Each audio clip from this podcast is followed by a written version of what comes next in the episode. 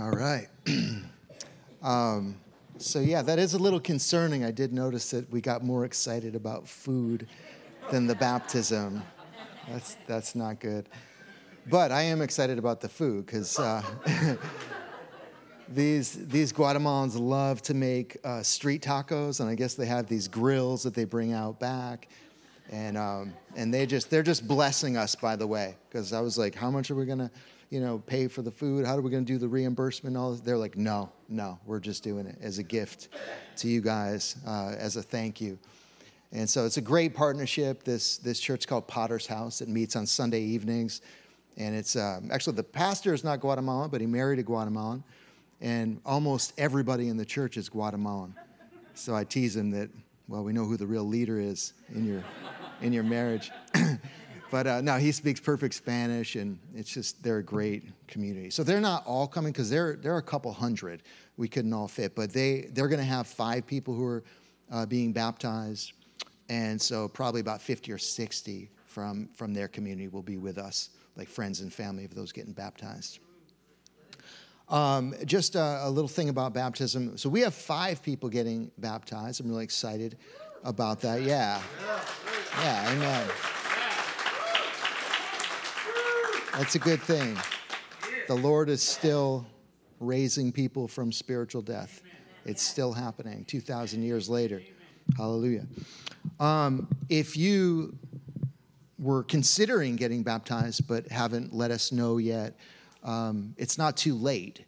So let us know, maybe after service, look for me or Pastor John or go to the welcome table and just let us know. All that we would need to do is just figure out a time to sit with you sometime this week um, or even after service today for half an hour, 45 minutes, just to make sure, you know, make sure you have the right theology for baptism and that kind of thing. But it's not too late, so let us know. We will definitely, there's plenty of room. Uh, we're so excited about this service next week. By the way, there's uh, no kids' church during the three to five. We just want noise and craziness. We want all the kids in here. In fact, parents, I'm encouraging you to scour the toy chest and find the noisiest instruments. Don't bring toys in, okay, but uh, bring instruments in, like if they have kazoos or what's that thing that we used to play in Catholic school? Flutophone. What is it called? Xylophones. Yeah. Oh, yeah, the little xylophone. Oh, I have one of those. So we'll probably bring in, I have some weird instruments, but what we want to do is when, and the baptism tank will be right here, when people come out of the, the tank, up out of the water, we want the kids just to go ballistic and start, you know, banging their drums and kazoos and all that stuff. So we're gonna have them like probably up here, and parents can be with them, so it doesn't like get totally out of control. Um, but yeah, it'll be interesting to see if they they cannot play their instrument like just while the band is playing. we don't care. It's like we just, it's going to be noise, it's going to be crazy. Dan Waz leading worship, pr- pray for him, you know, because it's going to be like a little, you know, little mosh pit of crazy little musicians down here trying to get Dan off rhythm, but he's he's focused. He's focused. He's going to do it. But I'm dead to serious. I know I'm joking around, but parents, find uh, little instruments. I just think it would be really powerful for the kids uh, to, to be involved in this, not to feel like, oh, I got to be quiet because this is the adult church. And just no, let them, let them come, let them play, let them run, let them dance. Um, there's not going to be a sermon. We'll give a, just a tiny intro uh, about baptism, uh, like short, short. But other than that, it's just going to be music and baptisms. And then after that, we'll just share a meal. Sound good? All right, I'll see you next week at 10 a.m. No. Okay. No, no service next Sunday, right? I'm just emphasizing that, even though Shana did a great job. But yeah, three in the afternoon. If you want to come early, you can. There will be people here setting up. I'll send an email probably this week looking for if people want to come like an hour early just to set up tables and do all that kind of stuff. We would love the help. All right, let's get into it. I got plenty of time. I'm the last thing happening. I have a lot of ground to cover today. All right, so put your seatbelt on or your mental whatever, you know, just get ready to absorb. You know, I haven't been preaching as much, so that means you're going to get like double, triple sermons in one. Like my old pastor here, Pat Manzo, who I worked for for four or five years. Um, it it was called North Providence Assembly back in the day, and so yeah, Pat. I was just a, a, a puny little assistant pastor, and so they would only let me preach, you know, like once or twice a year, and it was like wasn't one sermon that I packed into like 59 minutes, usually preaching way too long. But it was like, this is my one shot. I'm giving them everything. um, actually, I even, do you remember this? I even did the announcements and was fired from doing the announcements pretty much. Because, like, you know, I'm a preacher, you know, and you're giving me these announcements. And so I wouldn't just give the announcement, I would have to expound and, and, and, and motivate uh, for each announcement. So it was taking like 15, 20 minutes to do the announcements. They're like, yeah, you're not, you're not doing that anymore. but yeah, Pat Manzo, my old pastor and mentor. All right. Um, so we, for those that are brand new today, we're going through the book of Acts. It's a very long book in the New Testament, kind of a historical book that talks about uh, the early church, the exciting things that happened in the early church. So today we're about halfway through and we're at chapter 15. And so if you have a Bible, you can turn there or an app on your phone. You don't have to. I think probably we'll put some scriptures up on the projection. But I'm kind of handling this uh, message a little different. Usually I give a little intro. Um, I'm kind of giving a little more extended intro because I really want to give you a sampling of the New Testament and what the New Testament has to say, kind of the gravity that's given in the New Testament about false doctrines, false teachings, false prophets, and the like. Um, it's a huge theme in the New Testament. And it has more relevance today in our generation than, than maybe any generation in the past 2,000 years. All right, so I, I don't want to just jump into Acts 15. I kind of want to give this, this kind of backdrop to this idea of false doctrine. Now, if you're not sure what that word means, I mean, doctrine, oh, I think I have a definition here. Yes, I do. Definition of false doctrines beliefs that are contrary to the Bible, distortions of the Bible, or diluted expressions of the Bible. Anything that misrepresents the message of God. Because at the end of the day, um, not just pastors, but really all of us, we are messengers, right? The Bible says that we're ambassadors of Christ.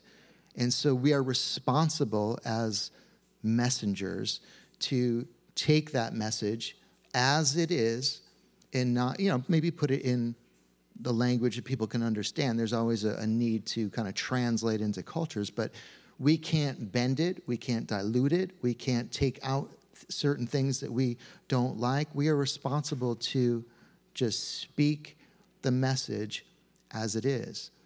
Um, and so, historically, for 2,000 years, and especially today, a lot of people don't do that. And so, I want to show you in this message that it's not okay to do that. It's not okay to dilute the message or to take certain things out, to add things to it or subtract things from it.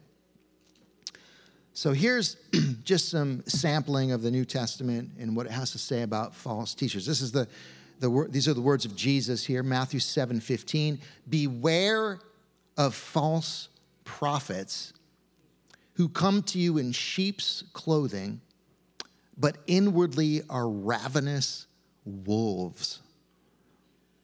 1 John chapter 4 verse 1 beloved do not believe every spirit but test the spirits to see whether they are from God. For many false prophets have gone out into the world. Did you catch that? Many. 2 Peter 2 1 and 2 false prophets also arose among the people, just as there will be false teachers among you who will secretly bring in destructive heresies.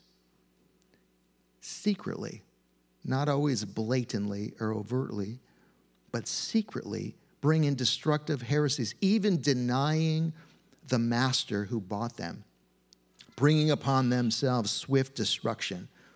And it says, many will follow their sensuality. And because of them, because of all the false teaching, craziness that happens in every generation, especially this, the way of truth will be blasphemed. It's serious. 1 Timothy chapter 4 verse 1. Now the Spirit, the Holy Spirit expressly says that in later times some will depart from the faith by devoting themselves to deceitful spirits and doctrines of demons. Now, it doesn't matter if you can see that happening in Christendom or in our city or wherever, it, it's happening. That's what this verse is saying. Some will depart from the faith and give heed to seducing spirits and doctrines of demons. 2 Timothy chapter 4 says this. This is Paul speaking to young minister Timothy. I charge you in the presence of God and of Christ Jesus, who is to judge the living and the dead, and by his appearing in his kingdom, here's the exhortation preach the word. Be ready in season and out of season, reprove, rebuke, exhort with complete patience and teaching. And here's what I want to emphasize for the time is coming. And trust me, by the time we're reading this 2,000 years later, it has come. For the time is coming and has come when people will not endure sound teaching. But having itching ears, they will accumulate for themselves teachers to suit their own passions, and they will turn away from listening to the truth. Is that happening today? Itching ears. I don't, not, I don't want to hear that. It's too much. I don't want to hear about judgment. I don't want to hear about sin. I don't want to hear about, like, I want to hear the fun things, the smooth things, like they said in Isaiah. Preach to us smooth things. We don't want to hear any more about this Holy One of Israel. We want, to, we want a message that makes us feel good. Amen? Matthew 24, this is Jesus speaking. See that no one leads you astray. For many will come in my name and say, I am the Christ, and they will lead many astray. And then a few verses down, it says, Then many will fall away and betray one another and hate one another, and many false prophets will arise and lead many astray. And because lawlessness, this is speaking of the end times, really, that we very well could be living in, because of lawlessness, being increased, the love of many will grow cold. Hebrews 13 9, just a short verse. Do not be led away by diverse and strange teachings. Jude, verses 3 and 4 in the first chapter is only one chapter. Beloved, although I was very eager to write to you about our common salvation, I found it necessary to write appealing to you to contend for the faith. Have you heard that phrase? Contend for the faith. To contend for the faith, the essential message that was delivered to us. In fact, he even puts it this way contend for the faith that was once for all delivered to the saints. In other words, the, the, the original message that was given to the 12, right, by Christ, and that the 12 passed down to the early the early Christians. It's the same message today. It doesn't change. It doesn't morph. It's the same message that was delivered to the saints. We have to contend for that. We have to guard that, preserve that. And then he says in the next verse, for certain people have crept in. There it is again, that idea of just like sneakily, they look like Christians, they look like charismatic teachers, they look wonderful, they're saying a lot of nice things, Bible things, but distill it down and it's it's corrupt. For certain people have crept in unnoticed who long ago were designated for this condemnation. Ungodly people who pervert the grace of God into sensuality and deny our Master and Lord Jesus Christ. I like the NIV version better. It says that they change uh, the grace of God, the wonderful doctrine of grace, this wonderful, amazing grace, right, that we treasure and cherish so much. They turn that into a license to sin. Like, I got grace. I'm saved by grace. You know, I can do whatever I want. That's kind of the idea of that. Acts 20, Paul was speaking to uh, the elders in Ephesus, and he was about to leave, and it's a great portion, but I'll just give you two verses. He said, I know that after my departure, fierce wolves will come in among you, not sparing the flock. And from among your own selves will arise men speaking twisted things to draw away disciples after them. And you see this idea of twisting things, distorting things, perverting things, because it's not like they're coming in out of left field with this just new religion. No, it just it looks a lot like Christianity. It looks a lot like they're quoting all kinds of scriptures. They're sound, you know, a lot of what they're saying is actually good and accurate, but it's just a perversion, it's a twisting, it's a distortion, a dilution, a, a taking away, or an adding to. So it requires real discernment to see these things. I'll give you a few more. Second Peter 3, there are some things in them, speaking of Paul's letters, this is Peter writing, and he's kind of talking about Paul's deep letters. Um, there are some things in Paul's letters that are hard to understand, which the ignorant and unstable, here's this idea again, twist to their own destruction, as they do the other scriptures. You, therefore, beloved, knowing this beforehand, take care that you are not carried away with the error of lawless people and lose your stability. I'm tempted to expound on each of these, but I'm going to just keep moving. Second John chapter 1, verses 9 to 11. Everyone who goes on ahead and does not abide in the teaching of Christ does not have God. That's strong. Don't you love the book of First John? It's just, okay. Um, it's just so blunt um, and, and clear. James is, or John uh, was one of the ones closest, of course, to, to Jesus.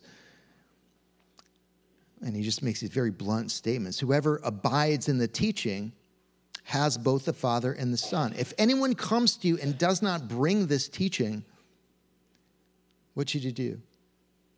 Well, I don't know. It's just a different opinion that they have. I guess it's a different interpretation of the Bible. You know, everybody's got it's so hard to interpret the Bible. Who can really know? You know, there's so many different interpretations. It's so confusing. You know, who can even figure it out? I mean, these guys have different interpretations. These guys, these guys over here. And that's a whole movement now today saying, oh, there's, you know, we don't really have the truth. All we have is our interpretations of it. And, you know, everybody has different, this is the postmodern world, right, we live in. But that's not how John sounds here. John says, if anyone comes to you and does not bring this teaching, do not receive him into your house or give him any greeting. For whoever greets him kind of accepts him or welcomes and, you know, kind of like, oh, that's fine. That's, you know, kind of tolerates that, says this, takes part in his wicked works. Whoa, right? That's something to think about in our generation when even as Christians, right, we are so pressured just to just kind of, you know, love and accept and welcome everybody. And of course, we do welcome every human being, just like Jesus has his arms wide open and says, Come to all. But we're talking about people who are bringing twisted versions of Christianity. We're called in this verse to not just, oh, fine. Oh, why don't you get up and share, you know, and share your interpretation with the church? No, we need to be, especially as pastors, we need to be protecting the body of Christ. We need to be shepherds. That's what shepherds do, right? Shepherds watch over the flock. What happens when a wolf comes in? Imagine a shepherd that was like, yeah, that's weird. A bunch of wolves just came in. I'm going to go get a snack. right? Or, you know, they look nice enough. They look nice enough, the wolves. So let's just, you know, I don't know. I'm going to love them. I mean, they're creatures too. They're God's creatures too. So, you know, let's let's just befriend the wolves. Right? You see what I'm saying? Like it, it's it's a good metaphor because no, that's not what good shepherds do. They will go after that wolf out of great love for the flock that they are entrusted to care for. Anyways, not going to expound on each one. Galatians chapter 1. I am astonished. This is Paul speaking to the Galatian Christians. I am astonished that you are so quickly deserting him, speaking of God, who called you in the grace of Christ and are turning to a different gospel. Slash. And then he says, not that there is another one. I love that he put that in there. But there are some who trouble you and want to distort the gospel of Christ. Now, this could not be any stronger. Think about this. But even if we or an angel from heaven should preach to you a gospel contrary to the one we preach to you, let him be accursed. That is strong. I mean, let him go to hell. That's what he's saying. Then he says it again, the next verse. As we have said before, so now I say again if anyone is preaching to you a gospel contrary to the one you received, let him be accursed. Whoa. I mean, can you feel the, the, the, the heaviness of that, the gravity of that? Like, don't mess with the message that has once for all been delivered to the saints. Don't mess with it. And this is very similar in 2 Corinthians chapter 11.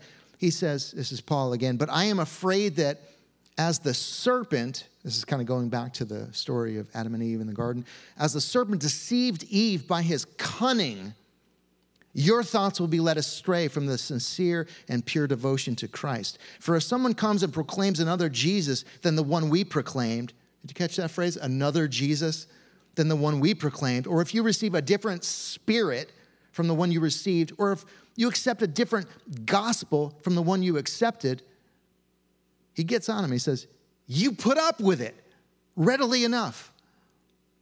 See, it's, this is tough because in our culture, of course, we it's tolerance is valued, right? And we feel that, right? We feel that from the culture. So we want to be the Christians that are just like, just tolerant of everybody and cool with everybody. We're just like the cool Christians that, you know, we just love everybody and no matter what they are, what they believe, even if it's like ravenous wolf, oh, that's, you know, I don't know, they just see it a little different. We need to pray for them. And, you know, we're so, our compassion sometimes works against us you hear what I'm saying? Compassion needs to be balanced with, with truth. And Paul's getting on him. He's, you put up with this readily enough. And then he goes a few verses down. He says, For such men, who? He's talking about these false teachers. Such men are false apostles, deceitful workmen, disguising themselves as apostles of Jesus. And no wonder, for even Satan disguises himself as an angel of light. So it is no surprise if his servants also disguise themselves as servants of righteousness. Their end will correspond to their deeds. Again, just a little let them go to hell, let them be accursed. They will, they will suffer in eternity blackest darkness. I mean, I could give you so many judgment scriptures about there is nothing more terrifying to me personally, and should be to all of us, than taking the sacred message of God, God's message, God's gospel, God's grace, and bending it to suit our own desires or to accommodate people or to get more money or to get more crowds to come to follow us and all that. Whoa. The greatest judgments are going to be on those who twisted God's holy word to suit their own selfish gain and purposes. You hear what I'm saying? God help us, you know? I mean, I, I tremble thinking about that.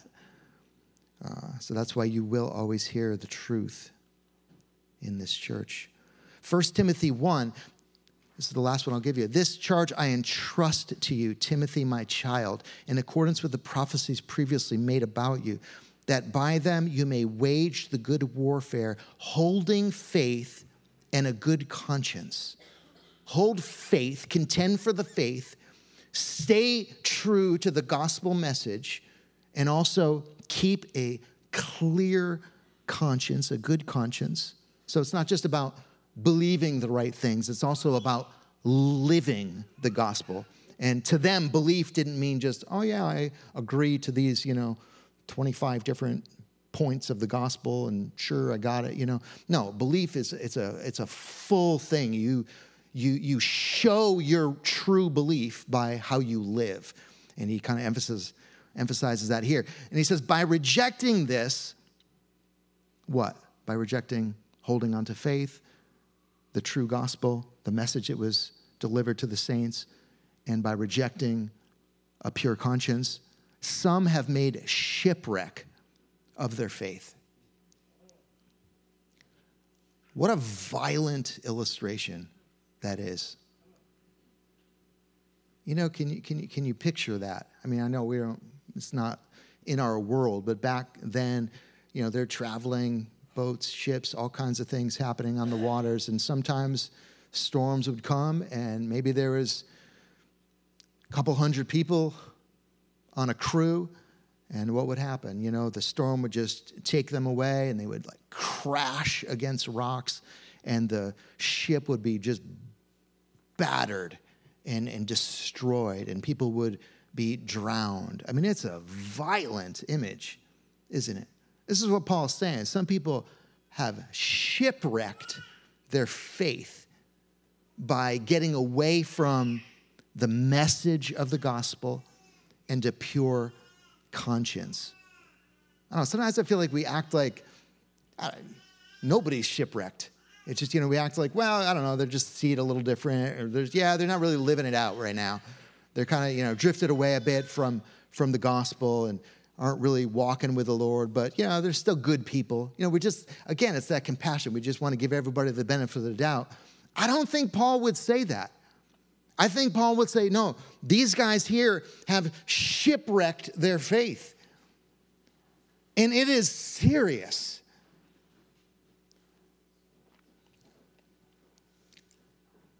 you know, this is happening all over the place. I mean, through the pandemic, we've watched it happen. I've, not just in our community, but in Rhode Island, I've watched uh, pastors fall away. I've watched marriages break apart. I've seen adultery. I've seen people go back into their drug lifestyles. I've seen people fall into deceitfulness and lying. I've seen people just get way off into other weird teachings. There's so many weird teachings now. And they're just clever. You know, they're cleverly written, and you can read them online, and there's whole blogs and different things. There's so much out there that if you really don't want to stick with the gospel message and you don't really want to live holy, oh my gosh, it's so easy to find some teachers out there that will just agree with your whatever. Deception is what it is. You can find that. And this is happening. There's a twisting of the gospel, there's a diluting, especially in New England, I think more in New England, it's more about the diluting. You can go to churches right now; they're happening. I can, you know, we could we could take a tour of them, and we would go in and we would listen to them preach, and you would hear almost nothing from the Word of God because they don't even believe in the Word of God anymore, even though maybe it's on the shelf there on their little altar or whatever. I remember one time I was in a church, I was I was fine up to a certain point until they did communion. And communion was, I mean, they did violence to the sweetest part of the whole Word of God, the whole Bible, is the substitutionary atonement of Jesus, right? This thing that Christ came and gave his life. And when we take communion, we remember what he did for us. And they just, I don't even know what they were talking about during the time of communion. But I could feel that thing rise up in me like, whoa. Up to that point, I was like, okay, this is kind of just dry and kind of dead. And I don't, you know, but at that point, I was like angry. I felt stirred in my spirit. All right, let's shift over to Acts 15, and I'm going to race through this and just give you some um, just a few thoughts throughout Acts 15, then I'll end with some practical advice. All right, again, just stay with me, stay awake. If you can't stay awake, just slap yourself, have somebody poke you or whatever. Okay, this is only good. This will be over in like 20 minutes, okay? Just stay with me. I want you to hear this because this will, if, if you can get this in your heart, it'll have some keeping power for you. So when we get to Acts 15, the context is that um, you know, they're, they're, they sail to Antioch. If you kind of go a few verses into uh, chapter 14, they sail to Antioch and they arrive together. They gather their church together and they're just declaring everything that God has done, all these miracles that have happened, and how God has just poured out his spirit upon the Gentiles. Now, this is a big thing because for thousands of years it was like only the Jews, only the Jews. Even Jesus came primarily to to the Jews, right? And then God just blew, which was the plan from the beginning, but blew the door wide open and started pouring out a spirit on these Gentiles, these non Jews. And so they're talking about that. But then we hit uh, cha- chapter 15, verse 1. It says this But some men came down from Judea and were teaching the brothers. Here's the false doctrine right here. Unless you are circumcised, according to the custom of Moses, you cannot be saved. And these guys came with force and cleverness and Bible verses, and it was strong to the point where Paul says in a few different places, or the writers in scripture say, that it troubled the Gentile Christians. So here you were just this crazy Gentile sinner, and you hear the gospel, and the Spirit is poured out, and you're filled with God. And, and then somebody comes along and says, Hey, are you circumcised? No. No. Why? Oh, you can't be saved unless you're circumcised. What? Like, where's that? And they, and they, they you know, the, probably Jews had a lot more Bible knowledge, right? These are like new converts, these new Gentile converts getting, getting troubled, getting confused about this. And so it's, it was no small thing because it was really affecting the church and it was a false doctrine. I mean, they were really attacking the simplicity of the gospel, right? We're saved by grace, we're saved as a gift by what Jesus did to us. And as a response to that, we live a life of, of obedience and servanthood. Well, the first thing I see in this chapter is that they didn't welcome, the early Christians didn't welcome the false ideas or treat them lightly, but they opposed them. And you see that in verse 2. Paul and Barnabas, had no small dissension and debate with them. What did that look like? you know, like Paul's like, What? What do you teach? What did you say? What did you tell our beloved baby Gentile converts? You know, can you see the mama bear coming out? You know, it's like, No, you will not do that. And he just, yeah, I mean, he kind of let them have it. But there was some debate that happened. And then they uh, took it another step further and they, I won't read everything, but they uh, basically um, went up to Jerusalem to talk to even, you know, like the bigger leaders. Uh, Peter was there, James was there, you know, the, the heads of the church or whatever, and to try to figure this out and consider these matters. But even up there, so they were in Antioch, but they, um, even in, in Jerusalem, some believers who belonged to the party of the Pharisees rose up and said, Here's the false doctrine again. So it's again, there's now they're in Antioch, they're in Jerusalem, this, this kind of movement, this subtle false teaching that was troubling the Gentile believers. And they said this it is necessary to circumcise them and to order them to keep the law of Moses. Now, this is just a lot of the New Testament deals with this. We are not saved by keeping the law, right? Did any Jew for thousands of years, was anyone able to keep the law perfectly so that they could qualify for the kingdom of God? No, nobody. That was the whole point. It was a tutor to show them the exceeding sinfulness of sin, to show them that, yeah, you can do this. You need a Savior. You need a Messiah to come and, and, and pay for your sins and your salvation will be a gift. So this was like sinister false doctrine. But I'm sure it was eloquent and pack, packaged with all kinds of Old Testament scriptures and new, you know, all everything. It was subtle and it was troubling people. Second thing I see in this chapter, the process of responding to the false doctrine involved lively debate amongst the leaders. And you'll see this in in uh, verses 6 to 18. I'll just give you some highlights. Peter, uh, they, well, basically, they get together and they're, they're debating these things, they're considering these matters.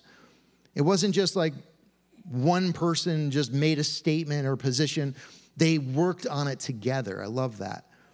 Um, at one point, Peter gets up and says, God, who knows the heart, bore witness to them, speaking of the Gentiles, by giving them the Holy Spirit, just as he did to us.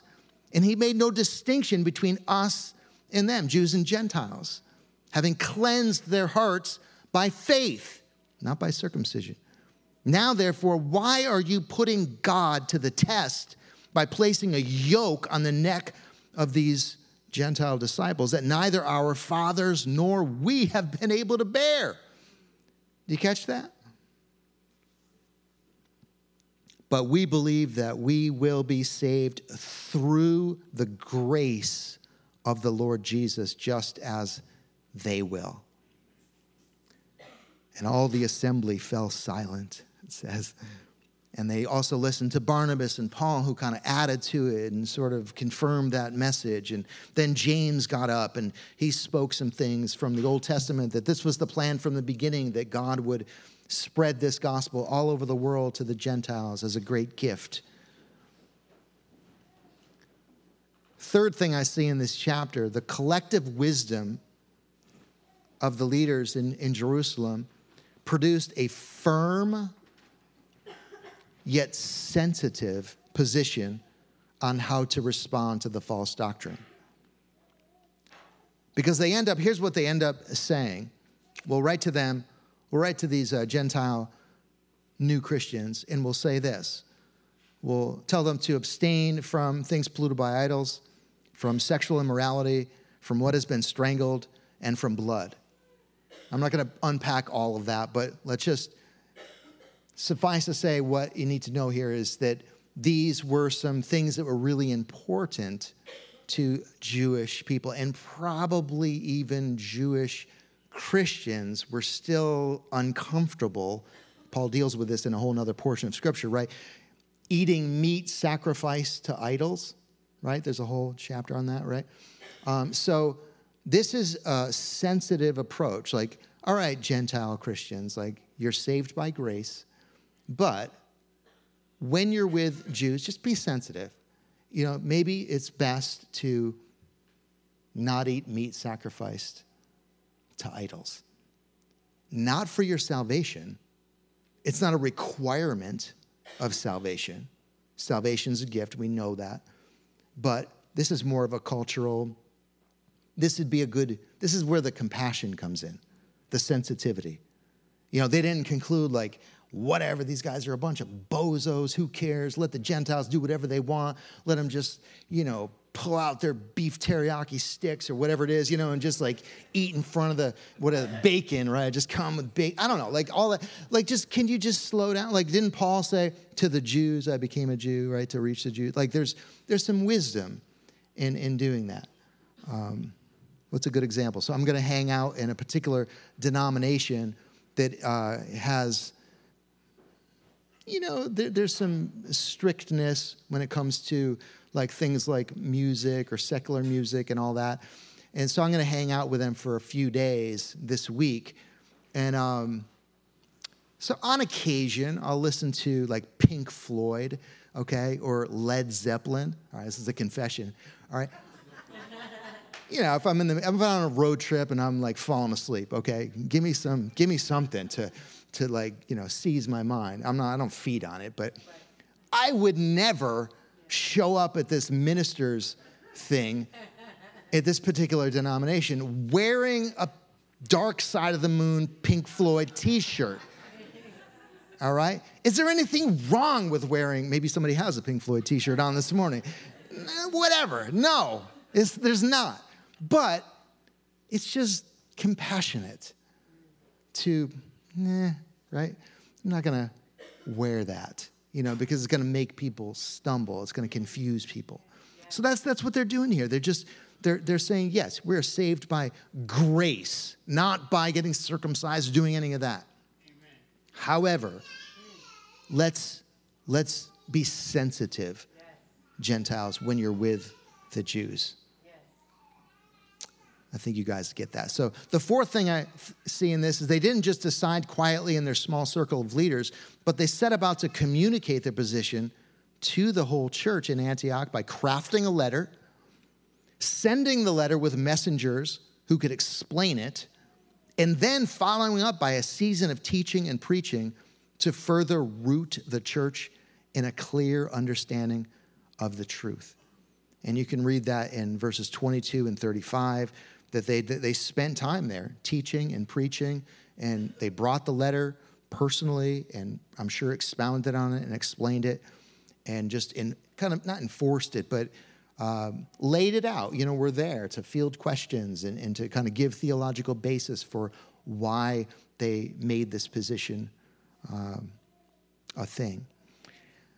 Lastly, in, in chapter 15, we see this. There were other times however, that debate led to agreeing to disagree. And you see this with uh, Barnabas and Paul in the last few verses. They basically, I'll just give you the paraphrase. They wanted to go, uh, ready to go out into the mission field, and Barnabas wanted to bring his cousin John Mark. And, you know, but Paul was like, eh, John Mark? Seriously? He left us. And I'm paraphrasing in a big way, but but you can read this in earlier chapters. John Mark like took off. I think when they were, ah, I forgot, in the, maybe the Isle of Crete or some island. I can't remember where they were, but they were just out there doing missions, and we don't exactly know why. We don't. There's no information, but for some reason, John Mark was like, "I'm done. I'm done. I'm going back." It was actually after. Remember the story where where Paul like smites Bar Jesus with blindness, and then the governor of the island gets saved and believes. It was like that point, John Mark was like, okay, I'm just like, I don't know, this is too much. And he, he took off. Well, at this point, Barnabas is like, all right, whatever, give the guy a second chance. He's fine. He's my cousin. Paul's like, no way. Nope, not doing it. And they had a sharp disagreement over this. And to the point where they went their own separate ways. Uh, Paul took Silas, Barnabas took John Mark, and they, I mean, in the sovereignty of God, the work was doubled, right? Uh, so that, that's kind of cool. And I don't think they hated each other. It was just like, all right, whatever. Fine. You take John Mark. I love you. You're awesome. Go do the work of the gospel. I'm going this way. I don't think they were like, I hate you. You're an idiot. You know, I hope your ministry fails. you know, I'll show you that I'm making the right. My ministry is going to be way more fruitful than yours. Like I don't. That is not the heart of Paul or Barnabas at all. But they just couldn't. Sometimes that happens right? Sometimes ministers or Christians just hit a point and they, they can't agree on stuff. All right, so what I want to end with here is some practical encouragements. And I'm going to run through this fast, all right? So, you guys still with me? Yes. I told you it's going to be a, a, a, lengthy one. Not lengthy, but a, like a lot here to process. But I, I just really want to just boil this down and just give you the, all right? Because at this point, it's like, all right, this is happening. These false doctrines are happening right in our culture. They're very subtle. So, how can we stand firm, right? How can we stand firm in the truth? You know, we live in a day when false forms of Christianity abound. Here's, here's some of the doctrines being diluted and twisted, or even in some cases eliminated in this generation around the topics of wrath, judgment, the deity of Christ, marriage, sexuality, gender, the necessity of holiness, the substitutionary atonement, salvation in Christ alone. And of course, as in every generation, the inspiration of Scripture. Is this really the Word of God? How can we stand firm against the onslaught of persuasive anti Jesus, anti biblical ideas in our generation? All right, here they are. There's 10 of them. Don't treat false doctrine lightly and be careful not to let your compassion for people dull your discernment. And that's hard, especially for some of you. You're just so compassionate. You love everybody so much. Mercy. It's a special temptation for you. Number two, if you live holy and pure and fully devoted to truth, listen, you will see clearly who is like minded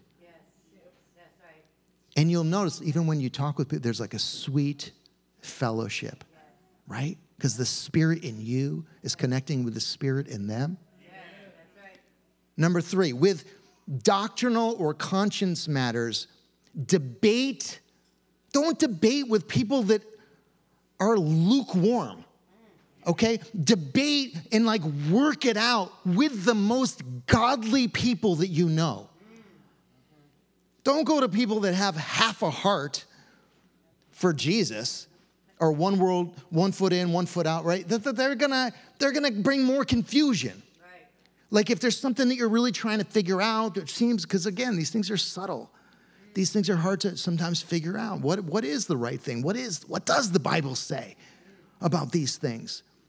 Look for the most godly people that you know. And not somebody who's been godly for like a week like, seek out men and women of God that have been walking with the Lord for decades.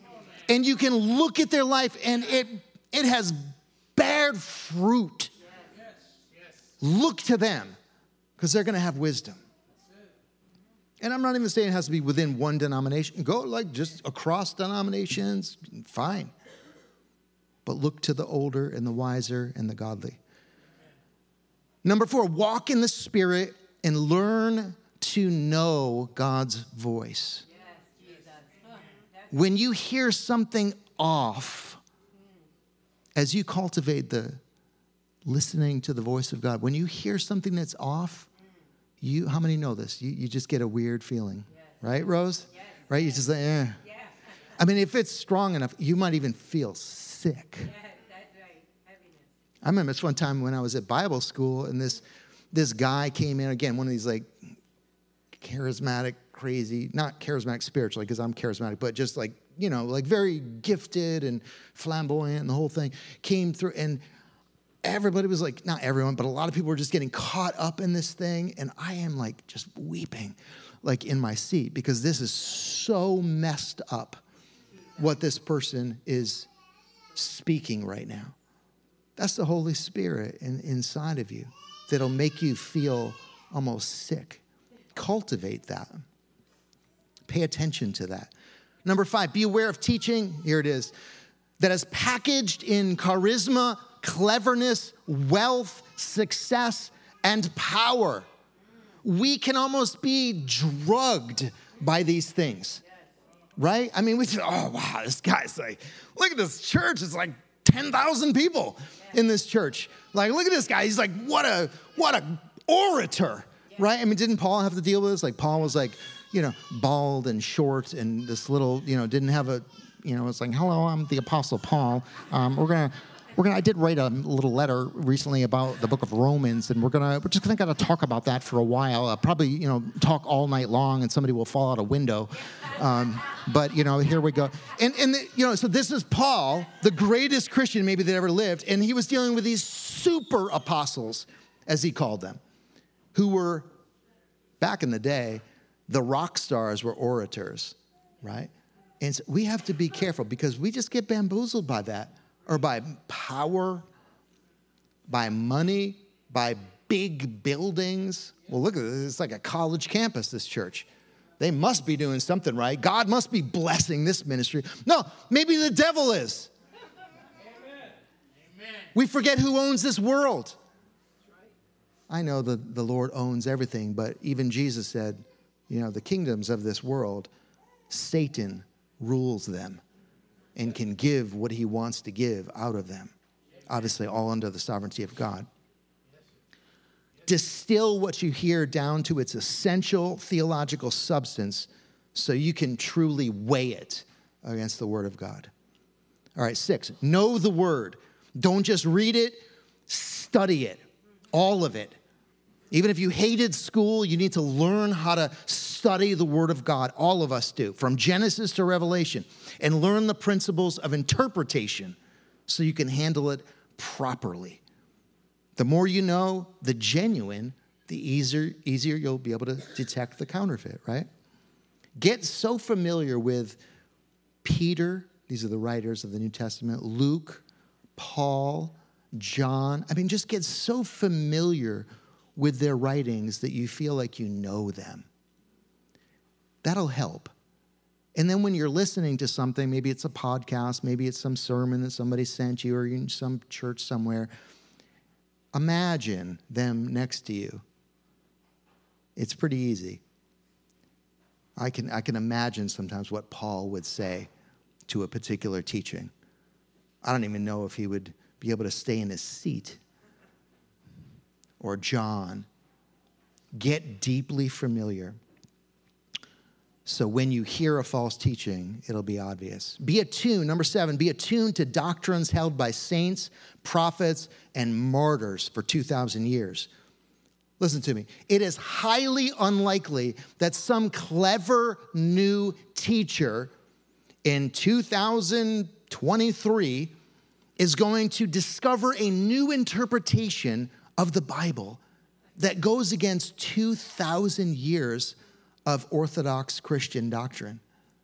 Now, I understand there are some secondary issues, and even great theologians differ on certain aspects of theology, of course. But if you really look at what serious Christians and Christians that have shed their blood for the message have believed, it's really the same. It hasn't changed, right? From Paul and Peter and John and passed down through the centuries to Luther to uh, Spurgeon to, I mean, you, you name it, right down to this very day. And it's, again, not one camp, one denomination, it's across different denominations, which leads me to my next thought. Feed on teachers Number, number eight, feed on teachers and authors across denominations that are marked by the Holy Spirit and possess moral conviction. My pastor in New York City used to call it the sound from heaven. Like, be, be listening for the sound from heaven. And you'll find that in Luther and Owen and Spurgeon and Edwards and Moody and Ravenhill and Piper and Carey and Booth and Hudson Taylor and John Wesley and Asbury and Tim Keller and Francis Chan and many others across denominations, across movements, reformed, not reformed, charismatic, sometimes not charismatic. Like you will hear a sound from heaven. Feed on those. I'm not saying don't read a novel once in a while, whatever. Just uh, you can read anything you want. But when it comes to like Christian material, I feel like we should be picky. Yes. Yes, right. Why would we read stuff that is just fluff, that has no moral conviction, other than to tear it apart, which I like to do sometimes. Yes, yeah, right. Yeah, I'm actually part of this blog, and I just I'll read the, and I'll be like, nope, lame, lame, lame, lame, lame thought, lame thought, you know, and just like tear it apart because I want to I want to see what's being taught out there. That's right. Come on. Um, but you have to just your your feeding of your spiritual life, feed on the best. Number nine, do not be influenced by the fact that the majority in this generation seem to be buying into certain anti biblical ideas. The majority can be wrong, right? I mean, doesn't history bear this out? How about Noah's day? Yeah. The majority were way off. And if you do feel like what the majority believes is important, then consider what the majority of godly men and women, that great cloud of witnesses, has believed for 2,000 years. And be willing to take on the reproach of Christ.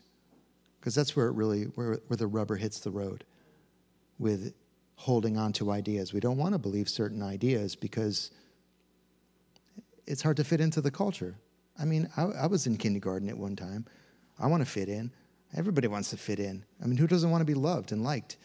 We all want to be loved and liked and accepted and kind of fit into the culture in the present moment. But as followers of Jesus, we have to be willing to take on the reproach of Christ. But if you are despised or looked down on or carry that reproach from, from the culture around you, or even from Christians,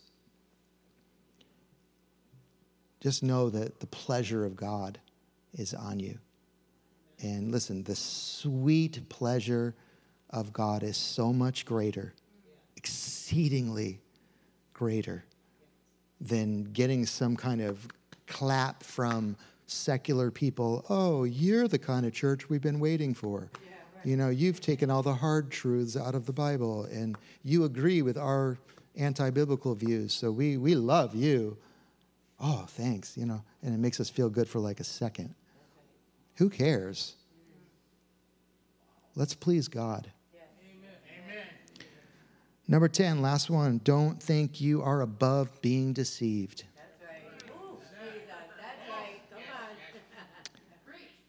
Just because you have been gifted with intelligence, or you know, you may be a strong Christian, knowing the truth is not a matter of the head only, but of the heart. Yes. The greatest false teachers and cult leaders were extraordinarily gifted and intelligent, right?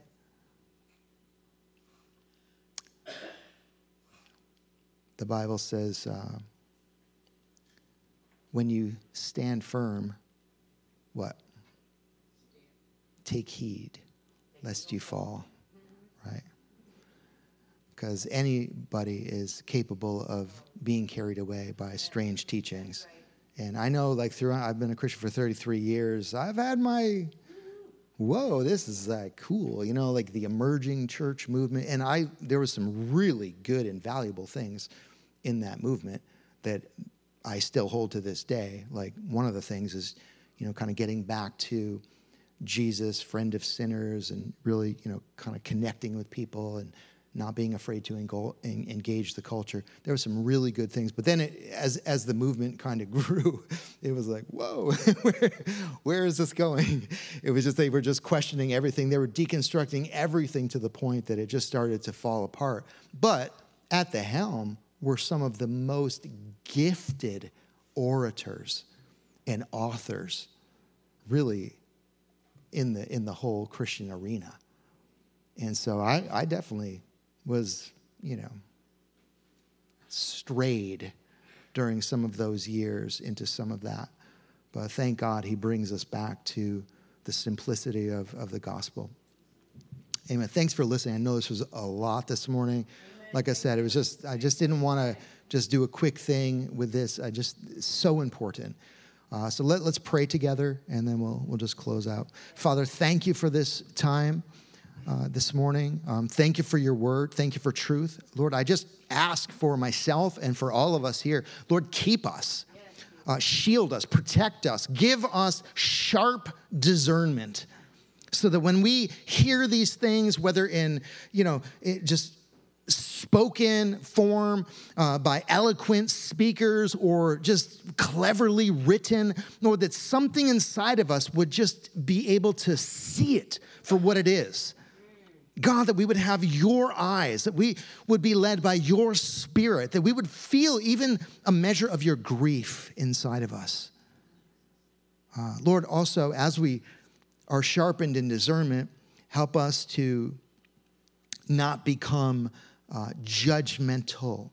Lord, we're called to, of course, judge in our hearts and, and to dirt, kind of distinguish between what is good and what is evil, what is true and what is false.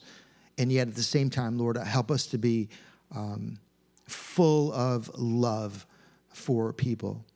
That's why he says, speak the truth in love.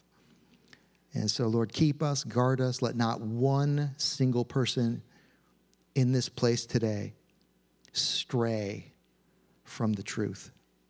Keep them. In Jesus' name, amen. Amen. amen. Love you guys. Enjoy your lunch.